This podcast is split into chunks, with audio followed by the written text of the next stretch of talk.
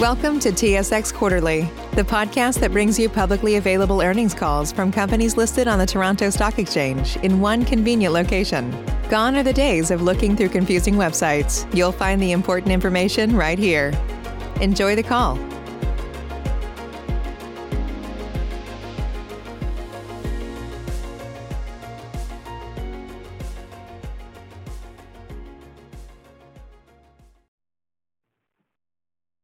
Okay, so very good morning to everybody and welcome to IPC's third quarter results and operations update presentation. My name is Mike Nicholson. I'm the CEO of IPC. Also joining me in presenting this morning is Christophe Nerguararian, the CFO, and we also have Rebecca Gordon, who's our VP of Corporate Planning and Investor Relations. I'll begin in the usual fashion by walking through the third quarter operations update, and then I'll pass the floor to Christophe, who'll walk through the financial numbers. And then at the end of both of our presentations, uh, we'll open up and you will have the opportunity to ask questions.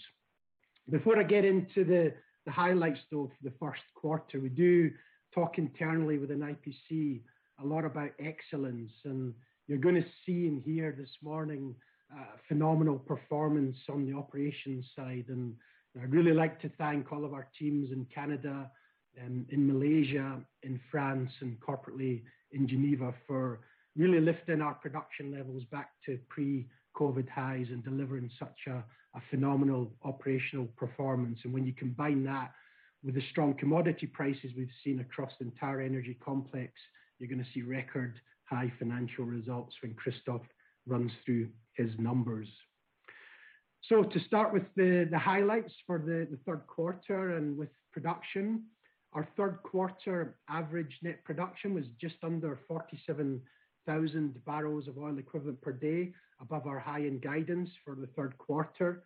And as a result of the very strong year-to-date production performance, we're now revising upwards our full year guidance to in excess of 45,000 barrels of oil equivalent per day, and that's an uptick of 1,000 barrels a day uh, from our second quarter guidance. Continued good control on the cost front. Operating costs for the third quarter were slightly below guidance, $14.70 per BOE, and we're leaving our full year forecast of $15.50 per BOE unchanged. On the investment and capital expenditure front, we are reducing our capital expenditure forecast down by $23 million to $50 million, and I'll come back to that, but that's mainly as a result of the, rephasing of some of our Malaysian expenditure into early 2022. And turning to the cash flow numbers, record high numbers across the board. Third quarter operating cash flow was above 90 million US dollars, and as a result of that, we're now increasing our full year guidance to between 315 and 335 million dollars.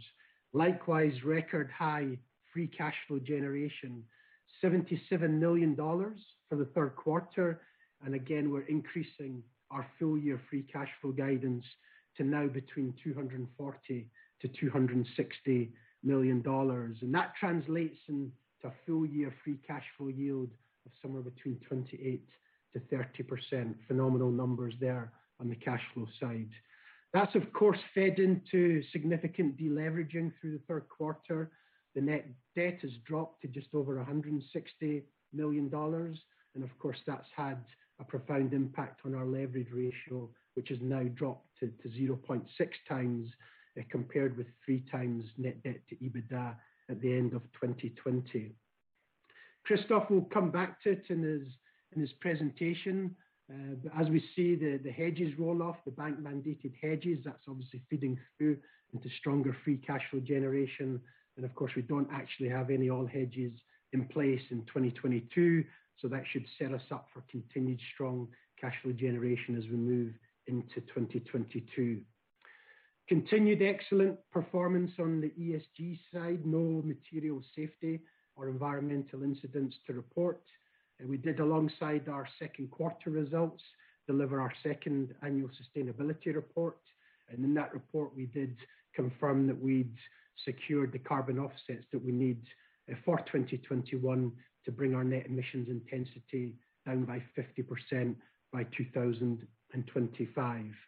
As a result of the exceptional operational delivery um, and strong financial performance, very pleased to be announcing Uh, this morning that we're applying uh, to commence our third share repurchase program since the company was spun off back in 2017.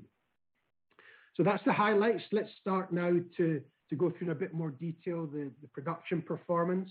Uh, third quarter production was 46,800 barrels of oil equivalent per day. Exceptional production performance across all of our business units. If we start with Canada, um, you can see from the production plot on the slides that we did take the shutdown at Onion Lake Thermal during the second quarter. That was to set us up for our Onion Lake Thermal D prime pads. That's been brought on stream and has been ramped up ahead of schedule and is delivering um, above our forecast expectations. So a really good start um, from the Onion Lake Thermal team. And during the fourth quarter, we're making good progress with our five-well infill campaign. Don't really expect much production contribution uh, during 2021, but that will add some production growth as we move into early 2022. On the international assets, again, continued strong production in Malaysia and in France. In Bertam, we did complete the shutdown uh, during the second and third quarter. Um, that was to set us up for the infill uh, sidetrack drilling campaign on our A15 well in our Bertam field. That shutdown was completed ahead of schedule, and uh, we're on track to commence drilling operations in the fourth quarter uh, with a production startup early in the new year. I'll come back and give a bit more color on that later in the presentation. But if we look at that strong third quarter production performance, that's allowed us to now raise our full year guidance to in excess of 45,000 barrels of oil equivalent per day, up from our Q2 guidance of 44,000 barrels of oil equivalent per day. And If you look at the chart on the bottom of the page, you can see that this is our third quarter in succession of delivering our production above the high end of our guidance estimates. So Again, huge uh, congratulations to all of our teams for delivering such a solid performance. And we've seen production recover to pre-COVID highs, which is no mean achievement. Turning now to operating cash flow. Operating cash flow for the first nine months was $226 million. That's on the back of an average Brent price of $68 per barrel. So in the first nine months, we've been able to generate more than our original CMD high case forecast of $220 million, which was assuming a Brent oil price of $65 per barrel. The reason we've been able to deliver such strong cash flow generation is a combination of that higher production performance, better Canadian crude price differentials, and stronger Canadian gas prices. And that causes us now to increase our full year guidance for operating cash flow to now between $315 million and $335 million, assuming a $75-$85 average Brent price through the fourth quarter. Capital expenditure, as I mentioned in the highlights, we have reduced our full year capital expenditure forecast by $23 million to $50 million. That's just due to the the latest estimates of when the rig is expected to arrive in early December on our Bertam field location. So the majority of that drilling expenditure is now rephased into 2022. So Full year CapEx expenditure forecast now of $50 million. When we combine that strong operating cash flow and a relatively light capital expenditure budget, you're seeing record high free cash flow generation for the company forecast for the full year 2021. For the first nine months alone, we've generated more than $20 million above our original CMD high forecast, $176 million for the first nine months. And when we look forward for the fourth quarter, we're significantly increasing our full year free cash flow guidance, now up to between $240 million-$260 million between 75 and $85 Brent, up from $195 million for the full year that we announced alongside our second quarter results. And when you look at IPC's closing market capitalization at the end of last week, that translates into very attractive 28%-30% free cash flow yield for the full year. And If we just put that free cash flow yield in context with the rest of the global integrated E&P industry, it compares extremely favorably. This slide shows um, a survey of the expected forecast free cash flow yields across that entire integrated E&P industry space. It was a report recently issued by RBC Capital Markets. And you can see that the range of free cash flow yields expected for 2021 are between 8 and 16%, with an average for the industry of 12%. So when you look at IPC's numbers of somewhere between 28 and 30%, you know, we're producing cash flow more than double the industry average, which is quite extraordinary. And when we look beyond just the 2021 numbers in our five-year forecast, which only assumes that all we're developing is our 270 million barrels of 2P reserves. We're in a position to hold our production levels today of around 45,000 barrels a day flat over the next five years. You'll notice at the bottom end of the range, we're increasing our guidance by 140 million, so increasing it from $600 to now $740 million to take account of the strong 2021 cash flow performance. And At the high end of $75 per barrel, we can generate up to $1.2 billion of free cash flow. And That translates into an annual free cash flow yield of between 17% per annum and 28% per annum. So, All prices $10 a barrel below where we are today, we can sustain these free cash flow yields that we're generating this year for the next four years, which I think is extremely impressive. And of course, that sets us up to continue to generate significant shareholder value in the years ahead through a combination of stakeholder returns in the form of further debt reduction. And today we're announcing our third share buyback program. Obviously, IPC's history and our DNA is M&A, and we've conducted four transactions and acquisitions in the last four years. And of course, we have the capacity to do more in the years ahead as we see the energy transition and we see the majors look to dispose of some of their non-core assets. And Of course, we still have a very significant contingent resource base in excess of a 1 billion barrels. So, Great strength on the financial front to continue to generate material shareholder value. On the valuation side, if we look at how IPC stands and compares, based upon very conservative year-end 2020 pricing, which assumes $48 Brent for this year, rising to only $57 per barrel by 2025. That gives you an asset value of $1.63 billion. If we take off the beginning of the year debt, that gets you down to a 2P net asset value of $1.3 billion or 72.50 SEK per share using the current exchange rate, which translates into a 34% discount on some very conservative oil pricing. So either through the cash flow lens or the value lens, I think IPC screens extremely favorably. So turning now to the announcement this morning in the share repurchase. Um, those that follow the company know that we have already completed two share repurchase programs since the company was created back in 2017.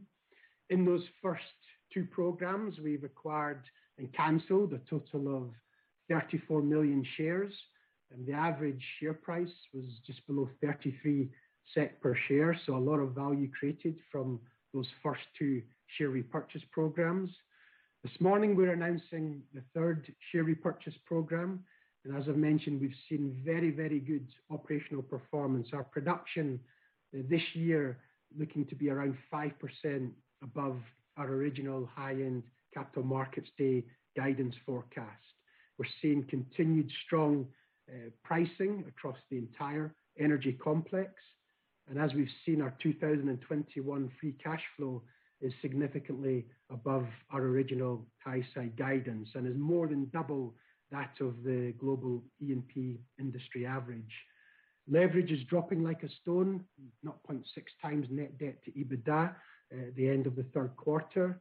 and From a value perspective, looking extremely attractive with a close to 34% discount from our 2P net asset value. and That does not include a single dollar of value attached to our in excess of a 1 billion barrels of contingent resources. That's a very attractive value proposition, and that's why we're seeking approval to repurchase up to 10.8 million shares, or approximately 7% of our shares outstanding over the next 12 months under the Canadian normal course issuer bid rules. Turning now to dive into a bit more detail on, on each of our assets and starting with um, the Canadian business and our Suffield oil asset. Strong production performance continued through the third quarter, averaging around 8,000 barrels of oil per day, uh, back to above early 2016 levels. And we're seeing continued strong outperformance from our end-to-end uh, EOR development project that we started a couple of years ago. Don't have any major capital activities planned this year, but what we do still have a significant drilling inventory ready for execution that's likely to, to feature in our 2022 drilling programs. This year, focus was really on end-to-end well conversions and some optimization work on our South Gibson field uh, to keep those production levels relatively stable through the year. Turning to, to Suffield gas, and it's no surprise that we've seen extremely strong gas prices um, across the globe, and that's also uh, been a feature of the Canadian market. And Christophe will show in his presentation some of the recent gas price trends, which have been very strong in Canada. Our, our Suffield gas asset continues to generate very strong cash flow. We aren't investing any capital in 2021. Um, we haven't drilled a new well since we took over operatorship.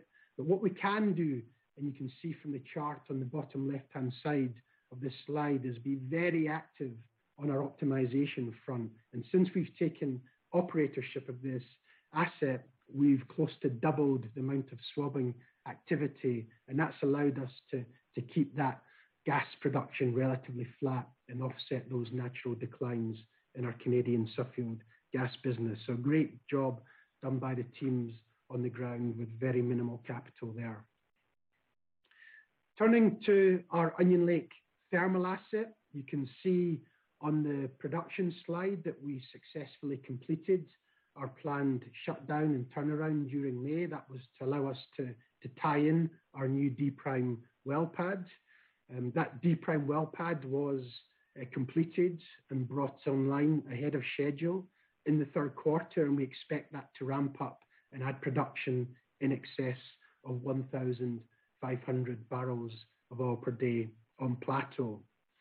The rig's now moved, and we are in the midst of our five-well infill drilling campaign, which is due to complete um, before the end of the fourth quarter. Um, the wells are drilled, and we're just working on the completion and the tie-in, and we should see the production impact start to really ramp up during the first quarter of next year. So really good performance by the team in delivering the shutdown, getting D prime on stream, and making great progress on our five-well infill drilling program. And just as a reminder of the, the numbers that we showed alongside our second quarter results uh, for that five-well infill program, extremely attractive metrics. We're tackling about three and a half million barrels of unswept oil with a break-even WCS price of $20 per barrel. When you look at WCS prices today trading at close to $70 per barrel, and with a payback at Brent prices of $55 per barrel in only one year, um, these are extremely attractive infill wells to be executing. Turning to our Ferguson asset um, in Canada, minimal investment activity during this year. Um, we have done some gas injection and repressurization work through some low-cost, uh, effective well conversions. We've got the potential with this asset. This is the asset that we acquired from Granite in late 2019. We did suspend all redevelopment activity during the pandemic last year, uh, but we have got the potential to more than double our production with multiple drilling locations execution ready, and this is likely to feature um, in our development plans as we move into 2022. On the conventional side, um, our John Lake and Onion Lake Primary has been ramped up with the very strong Canadian pricing environment that we've seen. Likewise, with our Mooney asset, we're also ramping up production that we started in the second quarter, again, with the strong Canadian crude pricing. And when we look at our overall Canadian conventional assets, we've been able to ramp up production at around 1,800 barrels of oil equivalent per day. So again, tremendous job done by the team to reduce that production last year through the pandemic and bring it back up to pre-shut-in rates following uh, the recovery that we've seen in Canadian crude pricing. Blackrod, which is the biggest portion of our contingent resources, just under a billion barrels of our contingent resources. The third well pilot program continues to exceed expectations. You can see the recent production. Uh, we're sustaining production at above 800 barrels of oil per day, and that's close to 50% increase in the productivity that we saw from well pair 2. That's important because if we can drain more oil from a smaller number of wells, it can improve the overall project economics through less well pads, less infrastructure, reduces our environmental footprint. So continued good response that we're seeing um, on that third well pair pilot on our Blackrod project. Turning now to the Malaysian business. Every quarter, we have the same story, close to 100% facility uptime on our Bertam FPSO and a strong base well production performance. And during the third quarter, we did complete a planned maintenance shutdown slightly ahead of schedule and on budget. And one of the main reasons that we wanted to take that shutdown was to increase the produced water handling capabilities of the Bertam FPSO. And that sets us up to to drill the A15 sidetrack, produce at higher liquid rates, and also the pump-up sizing campaign that will follow the A15 uh, drilling. So again, great job done by the team to deliver that Bertam FPSO debottlenecking project. The A15 sidetrack um, well has been sanctioned. As I mentioned in the highlights and the capital guidance, um, this was this still is scheduled to commence drilling in Q4. It's now likely to start in December of this year slightly delay from our original plans, and that's as a result of the operator who has the rig having to sidetrack the last well in their drilling program, resulting in a delay in us picking up that rig. So First oil is now not expected until early 2022. Amazing project, 1.5 million barrels of resource to attack. Break-even Brent price of less than $20 per barrel. And of course, our Bertam crude trades at a premium to Brent. So with Brent prices uh, in above, in excess of $85 a barrel with the premium, amazing rates of return from this project. 150% rate of return at $55 per barrel and a $55 barrel per Brent one-year payback. So results are likely to be much better than those that we're publishing here on this slide. The pump-up sizing campaign, which will continue after the drilling of the A15 well in the first quarter, um, is expected to be completed before the end of the first quarter. That should add incremental production on average of around 800 barrels a day, and very similar metrics uh, to the A15 drilling, $20 uh, per barrel Brent break-evens and paybacks around one year at $55 per barrel Brent. So a nice production bump that we should see on our Bertam asset as we move into the new year.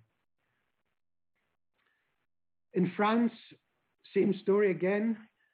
Excellent performance and delivery from all of our producing fields. If you look at the production plot on the top right-hand side of this slide, you can see uh, the performance of our Longreach horizontal VGR-113 well.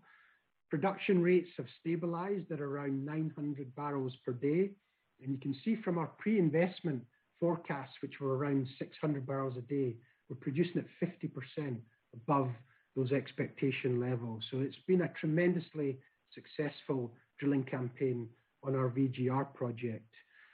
We had originally expected water breakthrough to come a year ago in the third quarter of 2020, and we still haven't seen any water in this well through the third quarter of 2021. Good results that we're seeing from uh, that VGR-5 injector conversion uh, that we did to support pressure to the 113 well. So very stable production in France over the last quarter at around the 3,000 barrels per day level.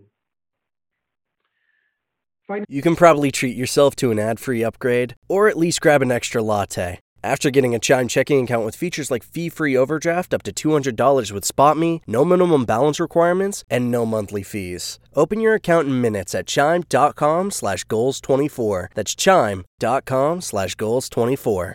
Chime. Feels like progress.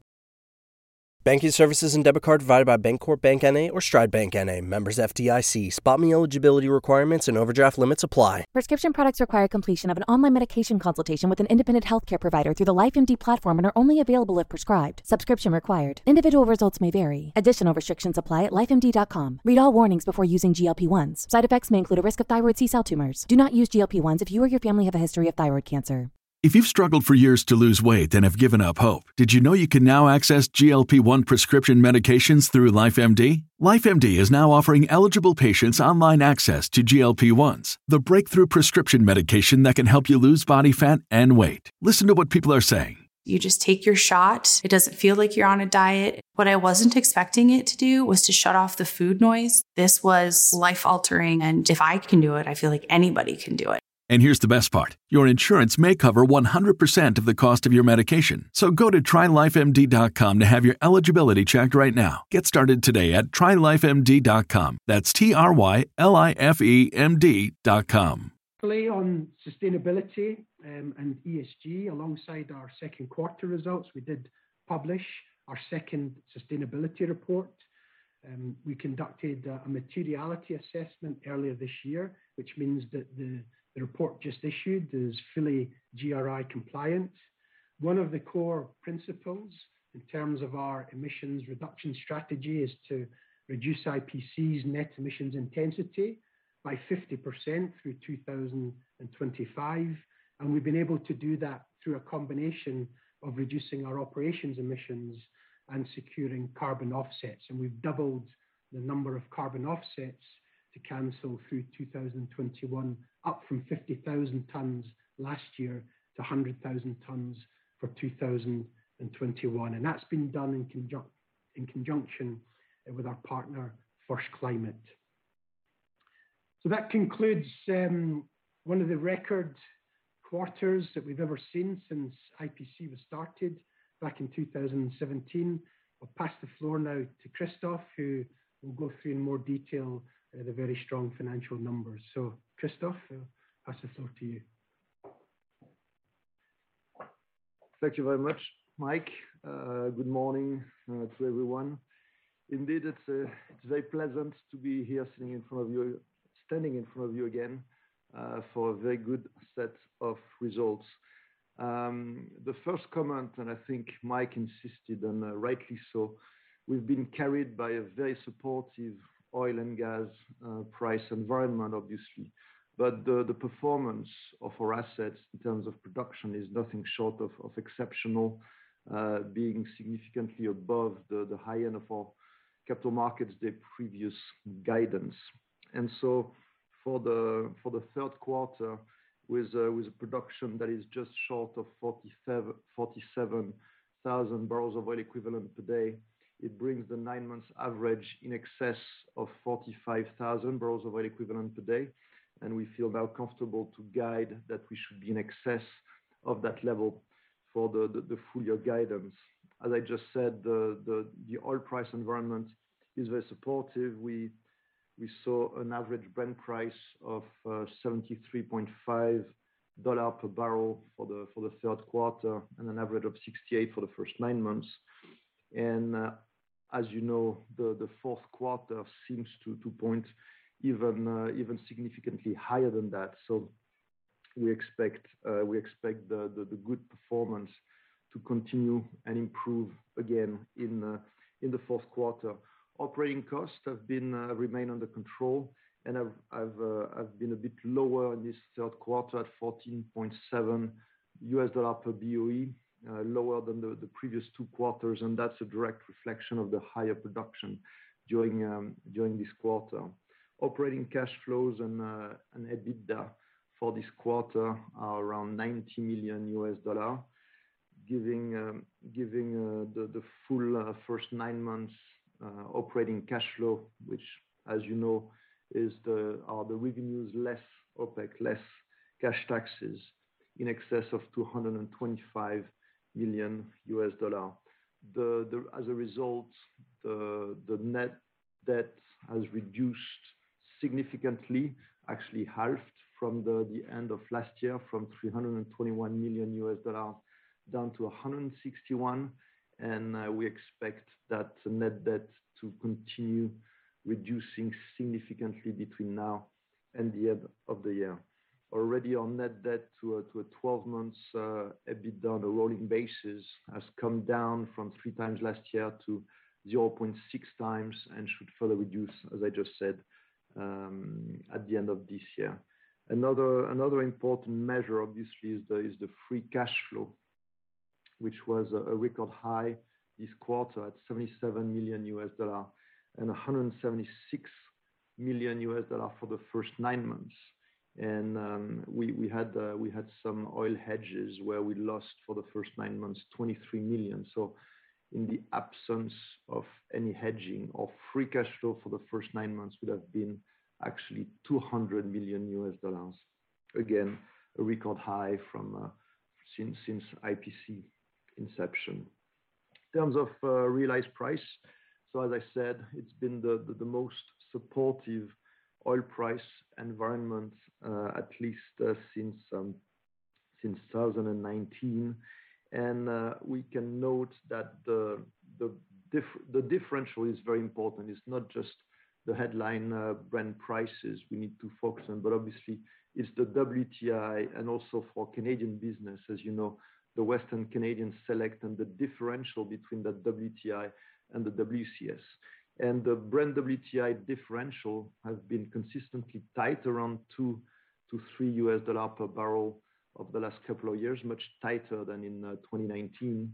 The very important point is that the WTI WCS differential has been constantly tight around $12-$13 per barrel over the last two years. So it's really an important factor because you see that over the last two years, the WTI has considerably increased, but the differential has remained at the same level. So obviously our realized prices have considerably improved over the last um, 18 months.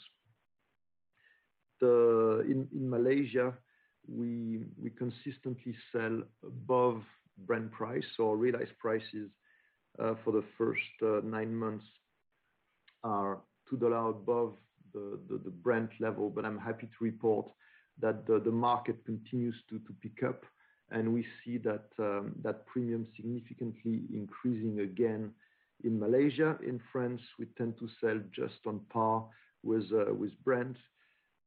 Uh, and that is the case for the first nine months uh, at just above $0.60 above the Brent price for the first nine months.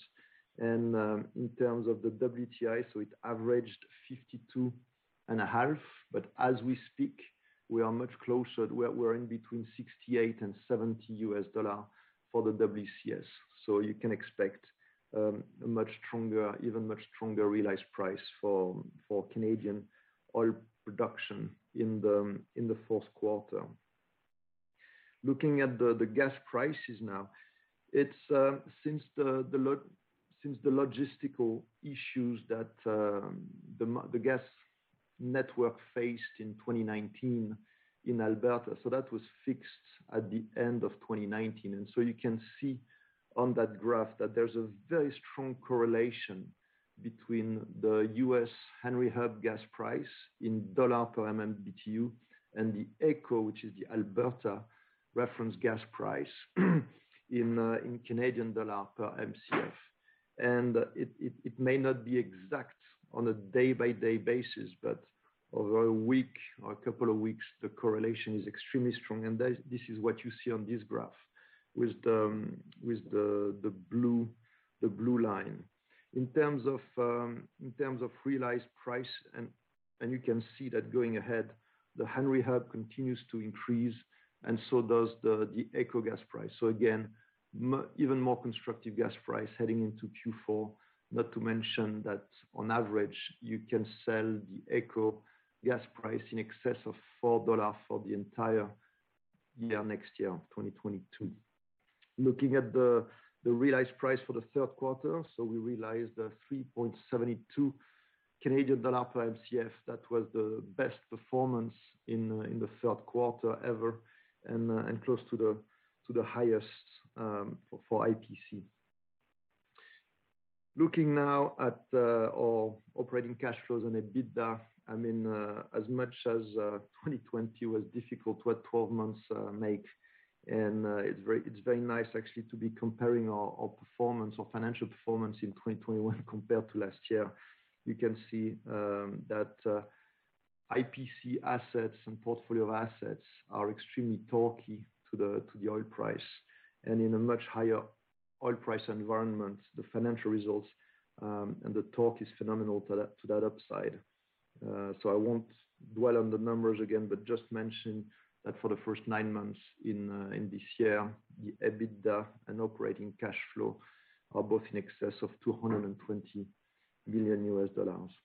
In terms of OpEx, you can see a reduction this quarter, which was mainly driven an increased production, close to 47,000 barrels of oil equivalent per day. We're maintaining our full year guidance at 15.5, but it's fair to say it's probably on the conservative side. And um, we expect to be better than that for the full year, depending on where the production stand for the fourth quarter. But it's um, it's looking good so far.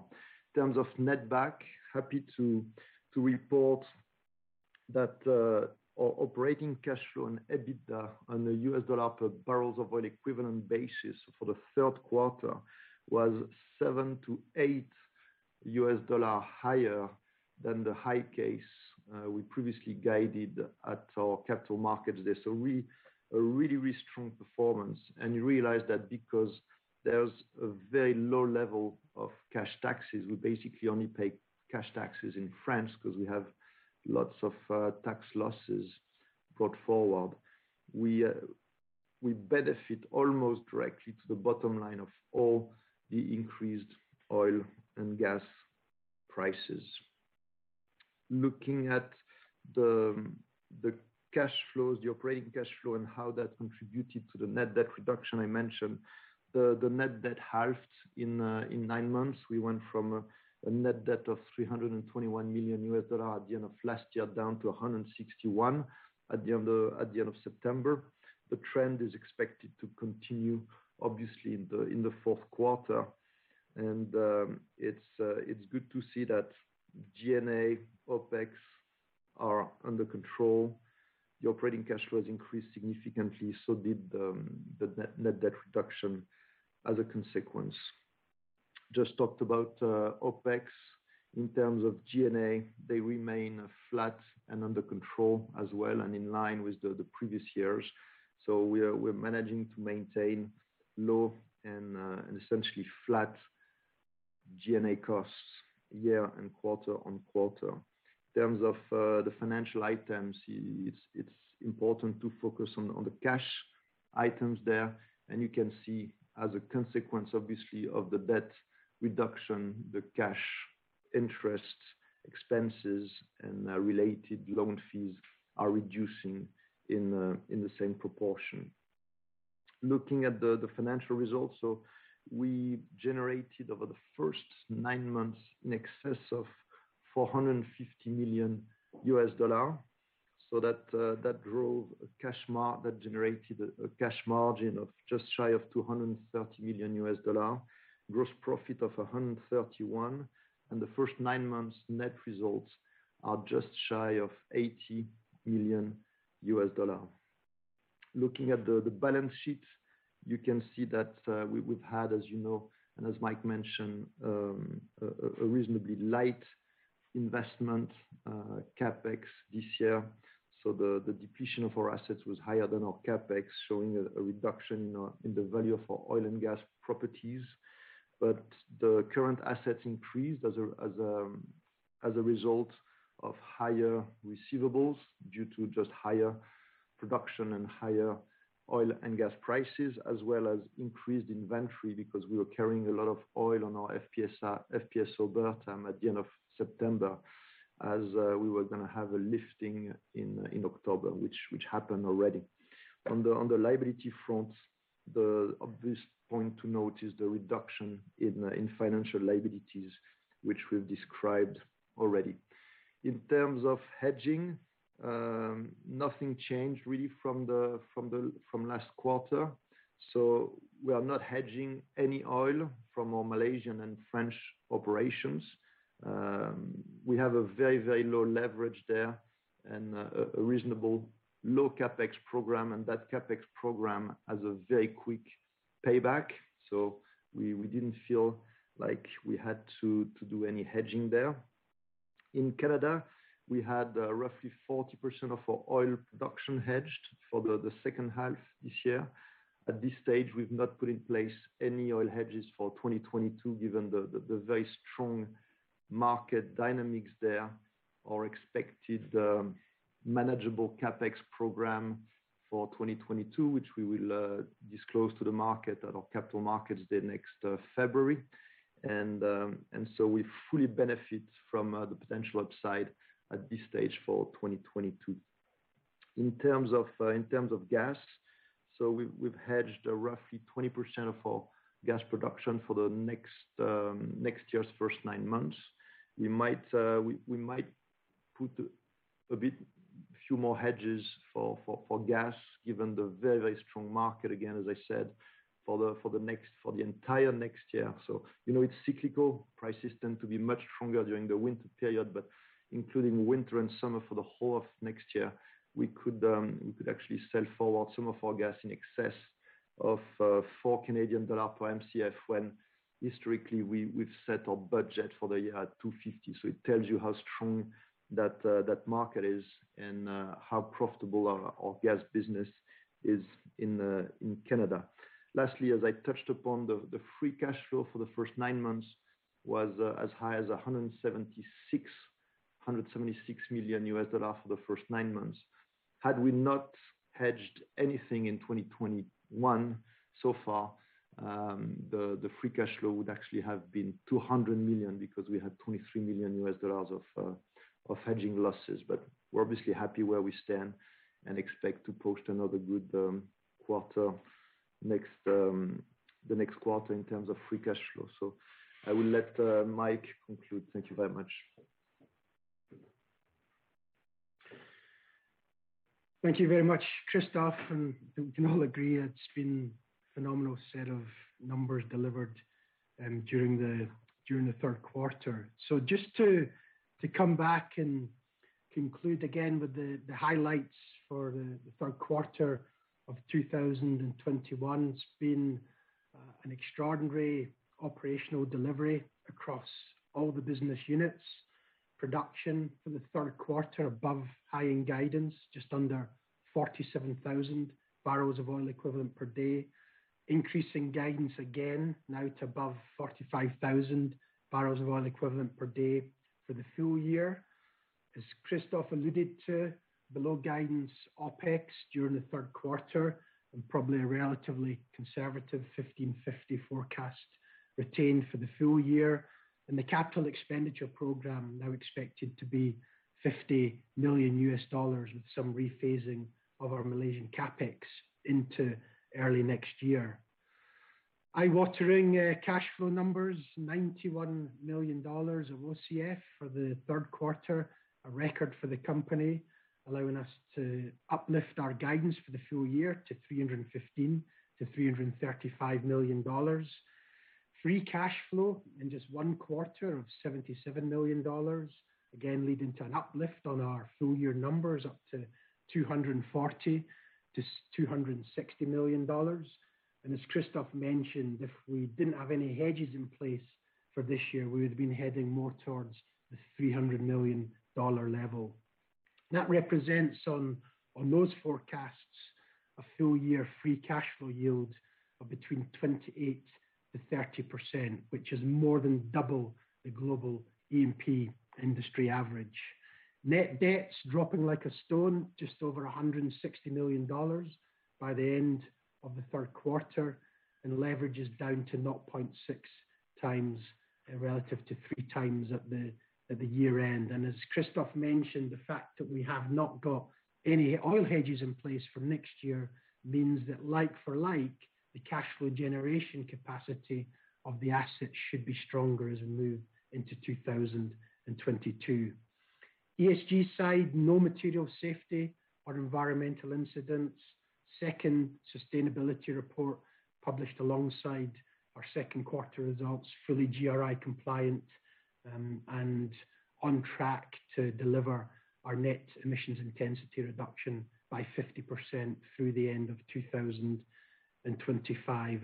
Last but not least, on the back of such strong operational delivery um, and strong energy prices across the entire complex, and the value proposition and free cash flow yields that we see for IPC uh, lead us to be very pleased to announce our third share repurchase program this morning, um, following our spin-off in 2017. That concludes uh, a record-breaking quarter for the company.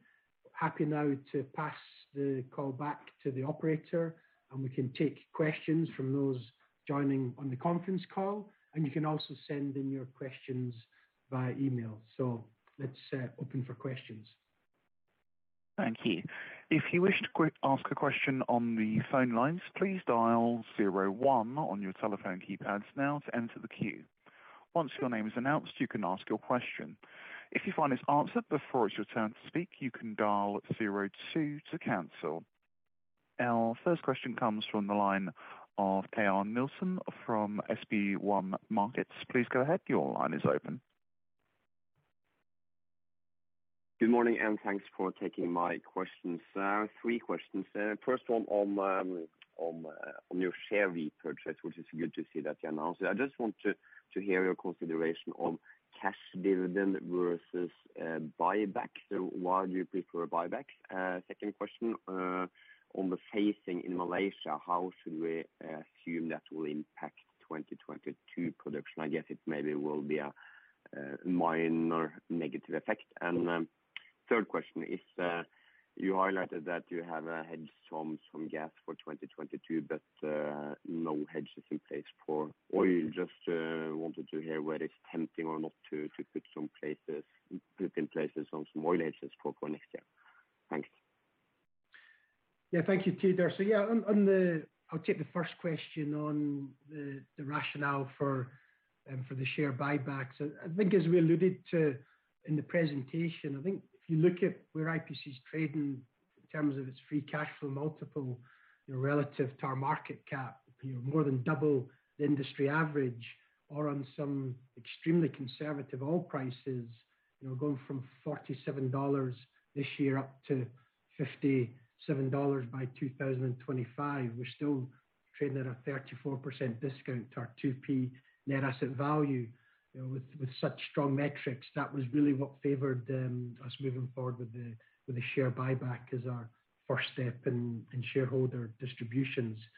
The second question on the on the phasing of the of the Malaysian drilling. We expect to to pick up the rig um, and commence drilling in early December.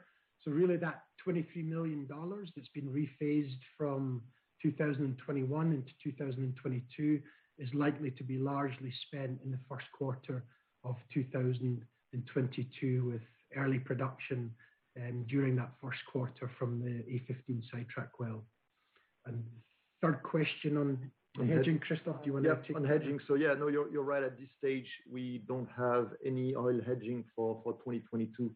Really, if you look back over the last um, three years on uh, average, uh, we had uh, 20%-25% of our Canadian oil production hedged, which was a combination of factors and driven by the level of CapEx and the level of debt. As I was hinting before, we expect for the significant reduction in our debt by the end of this year and a manageable CapEx program. And we tend to set our budget also at a lower level than the oil price uh, we see in uh, the market. The third element is that the market's in backwardation. So actually you can hedge at a significantly lower level than what um, the current oil prices are. So when when you put all of these elements together, I'm not suggesting we will never hedge 2022, but the reality is that we are not hedged, and we don't have any immediate plan for hedging. We would like to offer that upside to our investors and uh, shareholders for the time being. And the spending in terms of future CapEx, debt load or uh, buyback is obviously included in this reflection. Now, in terms of gas, we've seen uh, gas prices soaring across the globe. Uh, maybe not as much in North America than we've seen uh, uh, in Europe, but still a very significant run in um, Canada following the Henry Hub. That's why we were showing the correlation between the Henry Hub and the AECO gas price. Um, and we might add some hedging there. We've hedged already 20%, and we expect another good year in 2022 based on what the forward market suggests.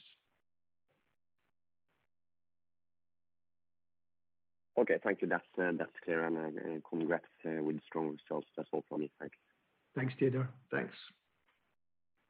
Thank you. Once again, if there is any further questions, please dial zero one on your telephone keypads now.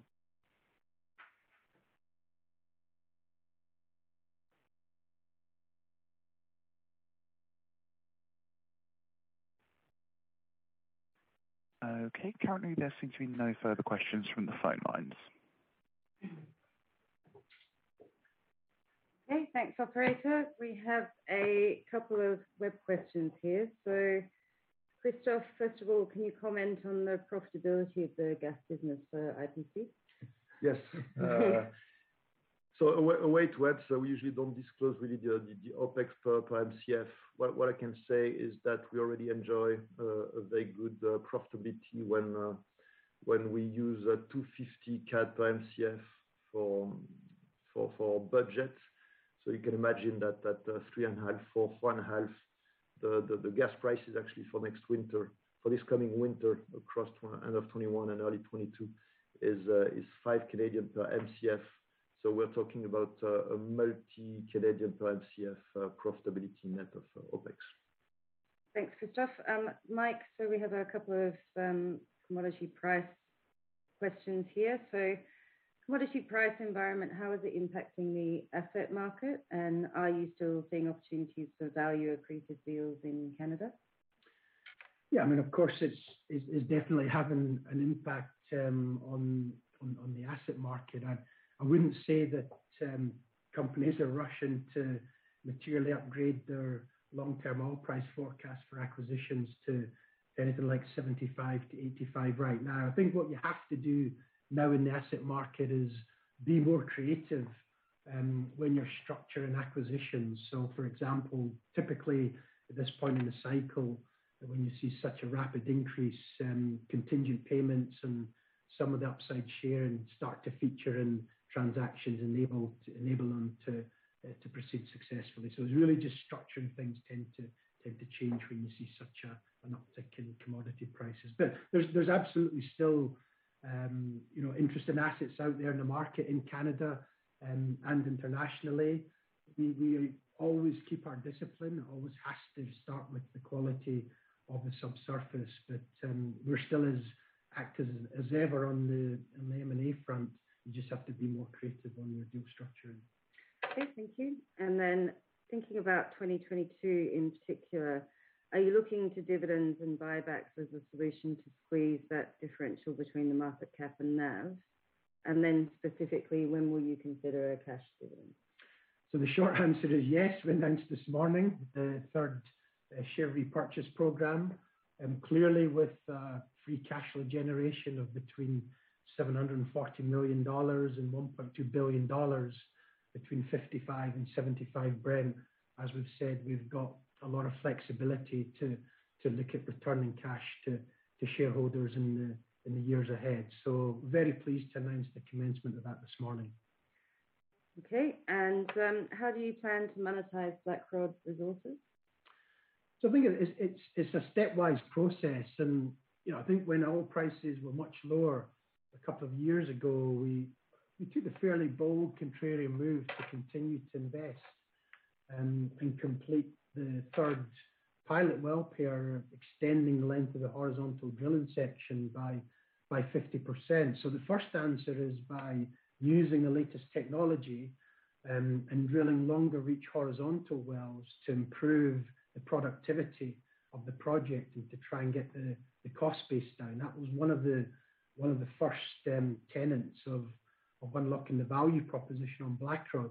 The second, as we've said for for many years, and it follows the contrarian approach we took to the three Canadian acquisitions we've made in the past four years, was waiting for the egress position and the pipeline situation to to improve. And with um, with Enbridge's Line 3 coming on stream during uh, during mid-October, Um, and Trans Mountain likely to be completed by the end of next year, that completely changes the market dynamic for Canadian egress and should materially change the outlook for Canadian differentials in the next five to 10 years. So of course, that provides a much solider um, commercial framework for where Canadian crude price differentials sit. And of course, with very, very strong benchmark prices and projects like Blackrod start to, to become Um, more interesting. So I think it's a combination of technology um, and the market environment. And as we see things, you know, those things are starting to to cooperate in synchronization. So we just need to see the continued sustained productivity um, of our third well pair. But so far so good. So is Canada likely to remain the focus region for M&A, or are there any other geographies you prefer, like Africa or Malaysia? Nothing's really changed since the spin-off. Um, as I mentioned, if you look at any of the Lundin Group companies, um, where they were successful in creating value, it starts with the quality of assets. So we continue to screen assets in Canada um, and internationally, and if we can see the upside that we can bring and unlock that value, then we're open to still even entering new jurisdictions. So no, we're not just wedded to looking at Canadian acquisitions. It's where we can see the best value proposition for our shareholders. Okay. Thanks, Mike. I think we have one more question from the operator. So if we could just switch back to the operator for that question. That's right. We've got a question from Mark Wilson of Jefferies. Please go ahead. Your line is open. Thank you. Uh, good morning. I'd like to ask uh, on operational uh, side of things. So Onion Lake has seen the investment and will be seeing the investment um, towards the end of the year. You also mentioned in the call how Suffield gas, you haven't drilled any new wells since uh, taking out assets, but you've had great success from swabbing activities. Um, could we talk then about the possibility of drilling new wells at Suffield? Is that a possibility, say, for 2022, or is there a barrier to drilling new wells? That's my first question. Thank you. Yeah. Thank you, Mark. And it's a very good question. Um, the short answer is we do have a material inventory of new gas wells and in our contingent resources. We've got about 2,500 locations booked, which is about 30 million uh, BOEs of our contingent resource base. I would say it's less likely next year that we would start new gas drilling, notwithstanding that significant inventory, because what we would most likely do if we chose to ramp up our gas activity is repeat some of the refrac and recomplete work that we've got from our existing well stock. So we see much higher returns and much quicker paybacks if we go into the existing well stock and spend a bit of capital accessing some new bypass reservoir horizons. So I would I would say most likely in the short term, um, it would be further gas optimization from the existing well stock before drilling new gas wells. But we do have um, a not insignificant inventory there. Got it. Okay. No, uh, very clear. And then, so uh, by contrast, I suppose Onion Lake could possibly see more well pads. Would that be the case? Absolutely. I mean, if you look at the our 2P reserves in Onion Lake, uh, I think are around 160-170 million barrels. And you know, the current facility, we can keep those production levels relatively stable for the next 20+ years by just drilling new well pads. So absolutely, you're likely to see um, continued investment in new well pads in the years ahead.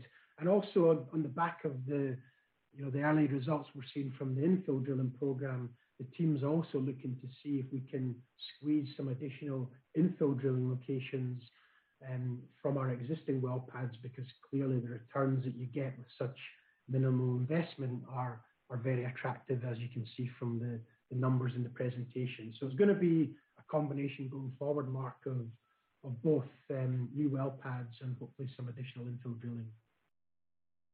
Okay. Um, Christophe was very clear on not planning on uh, hedging any oil. He also mentioned, just to check if this hasn't been answered, check on gas side of things, because uh, Christophe mentioned, you know, you can sell gas at $4 a barrel or through twenty-two. if you wanted to. Um, does that appear uh, an attractive market to hedge some gas into for 2022? Yeah. No, it does. And we always monitor um, when to place those hedges.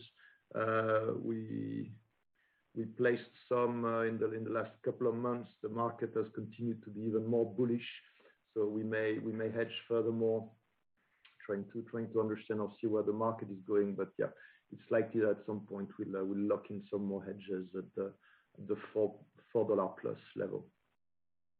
Got it. Okay. And then uh last point is, um, there's media reports that you've started a process to uh, sell your assets in France. Could you speak to that, please?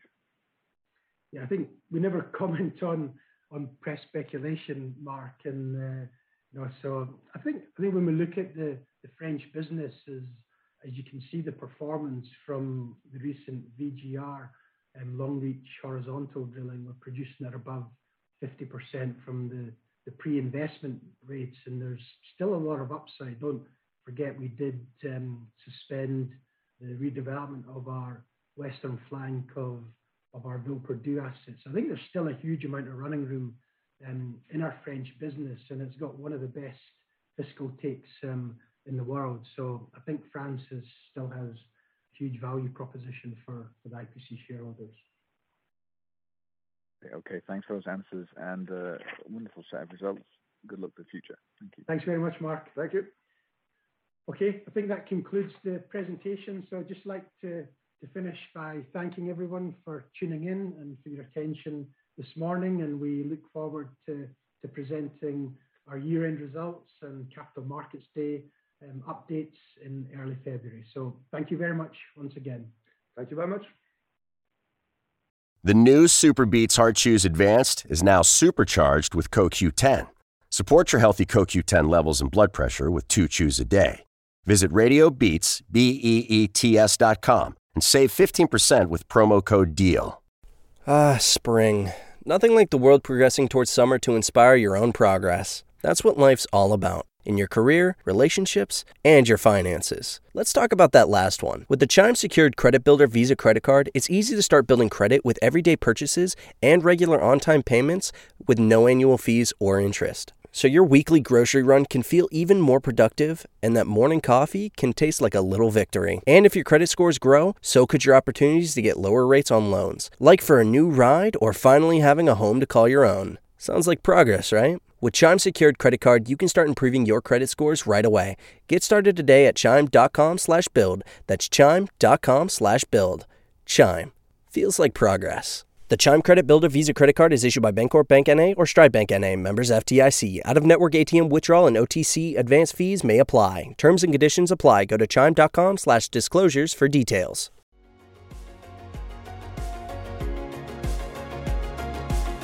Thank you for listening to TSX Quarterly. If you enjoyed the cast, remember to leave a good rating. And remember, for any additional inquiries, please consult the company's investor relations section on their website. See you next time.